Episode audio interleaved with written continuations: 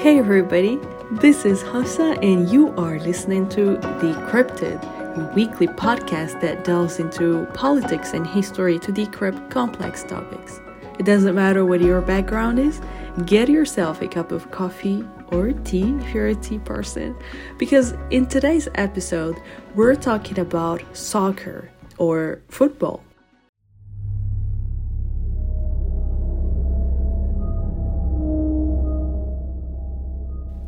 Football is the world's most popular sport, so the chances are that you are a football fan. You either played at a professional level, or maybe with your friends or colleagues, or maybe you enjoy watching a good football game to get your adrenaline pumping. Or let me guess, you are an occasional football fan like me. You know, I'll watch a football game if my country's national team is playing, and that's it. So you may say, yes, Hafsa, I like football, but what does it have to do with politics? And I hear you. That is why, in the next few minutes, I'll tell you about the entangled relationship between football and politics. How has football spread to the Middle East? And what is the relationship between football and the struggle for independence? And how has football been used as a double edged sword to repress and to revolt against repression and oppression? And if that sounds interesting to you, give me your attention and together, let's dive in. First things first, to say that football has always been political seems like a bold statement, right? But it's the truth, because modern football as we know it today was born in Britain in the 19th century. And during that period, the British Empire was at its fierce stage. It controlled 23% of the world's population, and territory speaking, it stretched over 35.5 million kilometers square. So you should know that the spread of English today is not the sole major legacy of the British Empire. The British also internationalized sports like cricket, golf, and yes, football. But why sport particularly?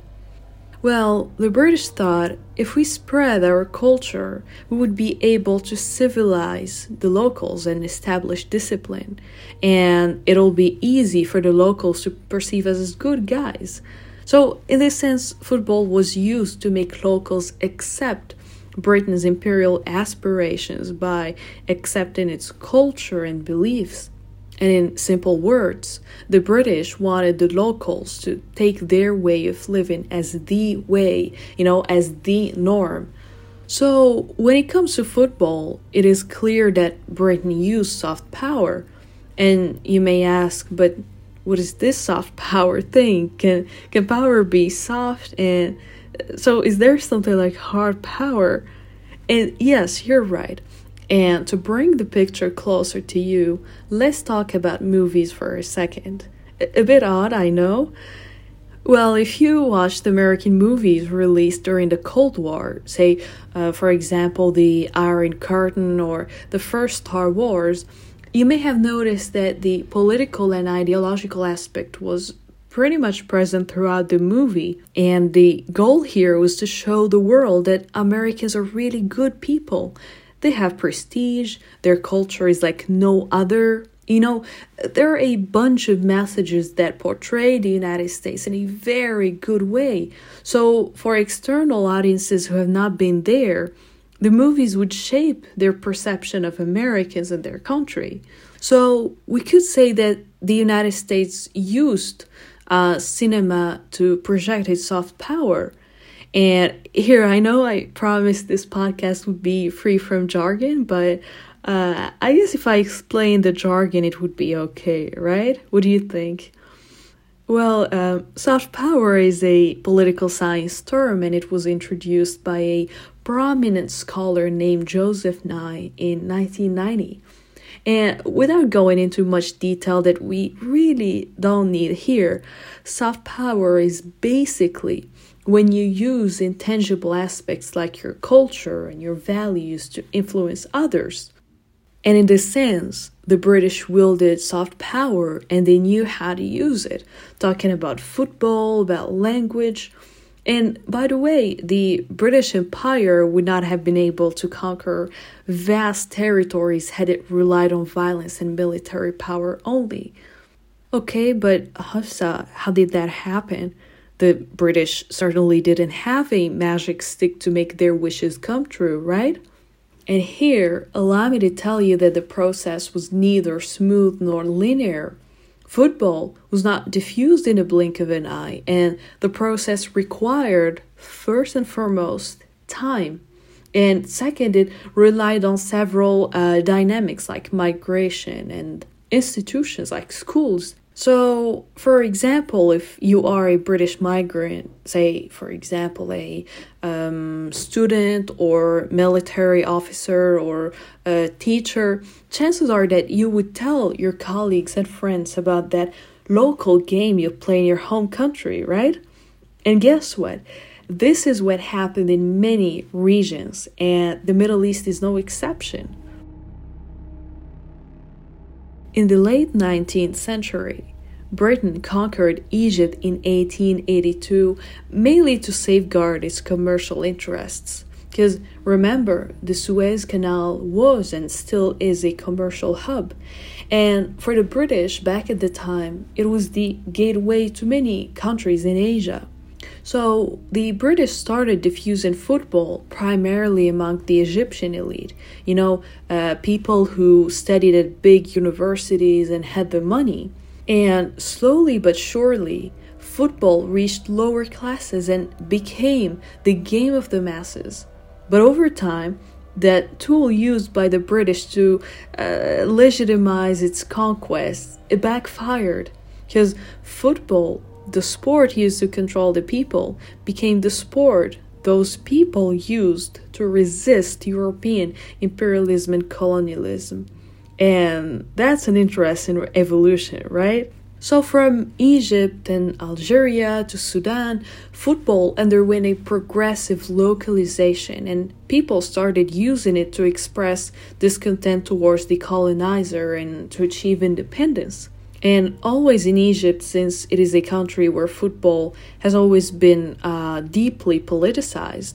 If you take Al Ahli team, it was born in 1907, nearly 15 years before Egypt's independence. And the founder of Al Ahli was a nationalist man named Saad Zaghloul. And guess what? That same person led the Egyptian revolution against Britain in 1919. Okay? So, on the flip side, there is Zamalek. It was created in 1911 to rival Al Ahli. So, if we were to draw the difference between Al Ahli and Zamalek in a, in a few words, I'll tell you that Al Ahli was nationalist and anti colonial, and it was the club of the people. On the other hand, Zamalek was the club of the Egyptian elite that had close links with the royal family. And by the way, the club was named Farouk from 1940 until the overthrow of the Egyptian monarchy in 52, because King Farouk was supporting the club. And so now you're able to see where the football politics relationship is going, right? And yes, we can apply the football dynamics in Egypt to many uh, uh, other countries, but with nuance, of course. And if you take Morocco, for example, the Wydad and Raja clubs are a bit similar to Al Ahli and Zamalek in Egypt. Wydad was founded in 1937 mainly to resist European restrictions to locals when it comes to accessing sports facilities. But it was closely supported by Hassan II way before he succeeded his father. So he would meet with the players, reward them, and most importantly, capitalize on Wydad to assert his legitimacy and build a bond with citizens, especially the youth. And Raja, on the other hand, was more associated with the working class and the struggle for independence. And moving to Algeria, where football was part of the struggle for independence, As you know, the Algerians fought a bloody and bitter war to get their country's independence, and the war was led by le Front de Libération Nationale. So the FLN was created in 54, and four years later, this nationalist party created its own football team in Tunis. And this was a big symbol for Algerians. You know, creating their own football meant that sooner rather than later they will become independent and the French will leave. And it goes without saying that France was not happy, so it exerted pressure on FIFA. So the federation would punish those who played for the team because they had been playing for prominent French clubs and they didn't have much information on how things would evolve but still, they took the risk for the sake of uh, their home country's independence, and as they were rightly called, the dribblers of independence. So, what happened in Egypt Morocco and Algeria was pretty much similar in other Middle East countries, but you know, with slight differences, of course. And if you are curious to know more about football and a quest for independence in the Middle East and beyond, I invite you to read a great book, The Ball is Round by David Goldblatt.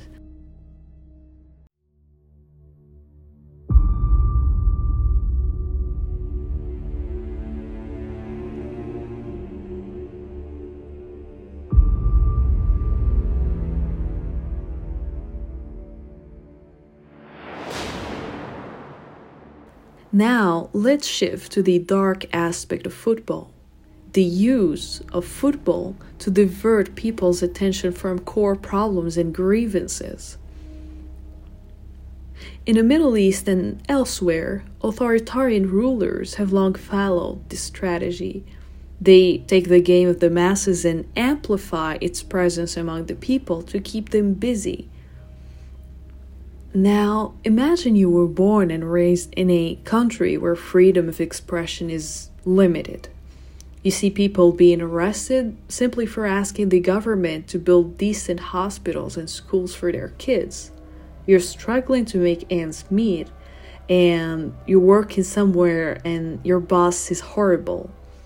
They don't respect you, they overwhelm you with work five minutes before leaving time, and maybe you also have a few problems at home.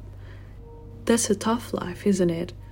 Now, if your country or city has a bunch of good football teams and you happen to be a big football fan, that's some oxygen, right? Meeting with your friends and going to the stadium keeps you going, right? But does it solve your problems? No, does it add money to your bank account? No, it doesn't. Does it build a hospital in your town? It also doesn't. But it does one thing it distracts you. It gives you dopamine and distracts you from your problems. And another thing is that when you're watching a football game on, on TV or at the stadium, the rules are known and the game is pretty fair if your favorite team performs well, it'll win, and that gives you a great feeling of achievement. And it goes without saying that there is no surprise or uncertainty. So, for 90 minutes, you feel safe and you escape from the chaotic life you have. And you know, you can make a decision without much interference because you are the one who decides whether you want to support Team X or Y or Z without someone above you in the hierarchy telling you what to do. How good is that? And is this healthy? Yes. Does it divert your attention from your society's problems? Same answer, yes. So, over time, your priorities tend to shift and you become a person whose happiness or anger depends a lot on football.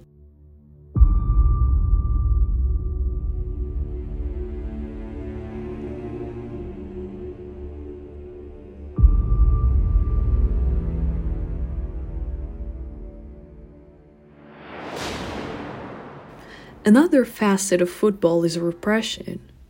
In the Middle East, football is associated with different images that are paradoxical. One is sport, the other is violence. And the difference between the two is often blurry or non existent because some regimes use that first image and blend it with the second. Now, what I mean is that the stadium can be a domain of sport and one of grave human rights violations. And in Syria, this has been common. Under the current president Bashar and his father, stadia were used to detain people, and one of the notorious instances was during the Hama massacre in 1982.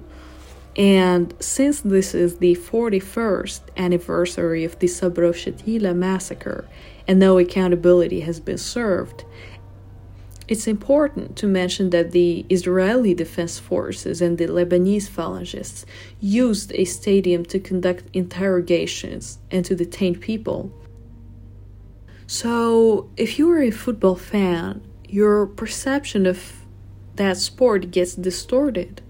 Here, the stadium and by default the game is an image associated with fairness, with joy, with escape from problems. But at the same time, it is a place of detention, torture, and violence. And of course, it goes without saying that the use of stadia for violence is not specific to the Middle East. There is Chile, there is Guinea, Egypt, and France as well.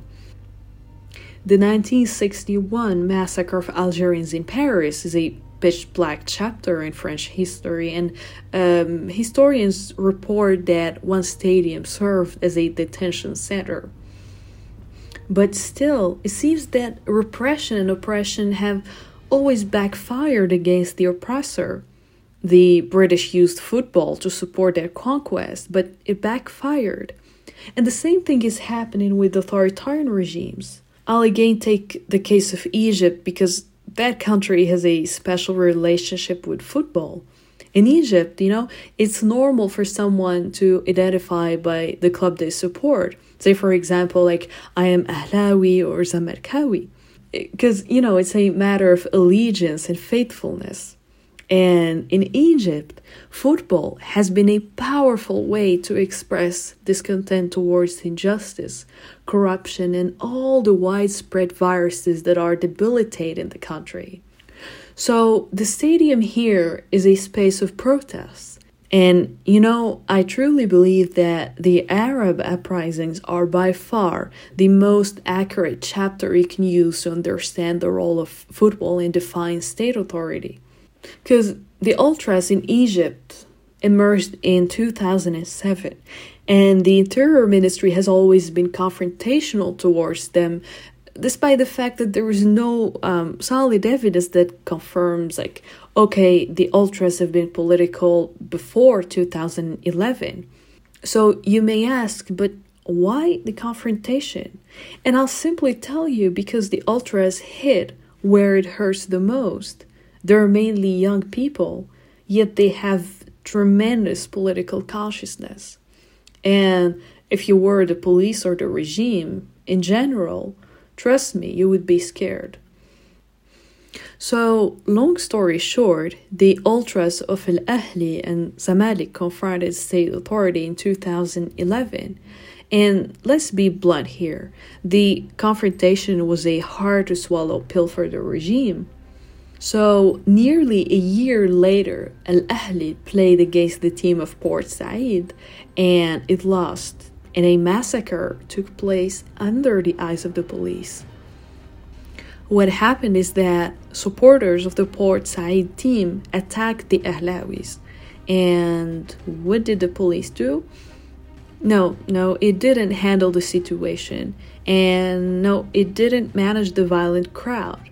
And let me tell you that the police closed the stadium gates, lights were turned off, and it watched the assailants killing 72 Ahlawis in the most violent ways.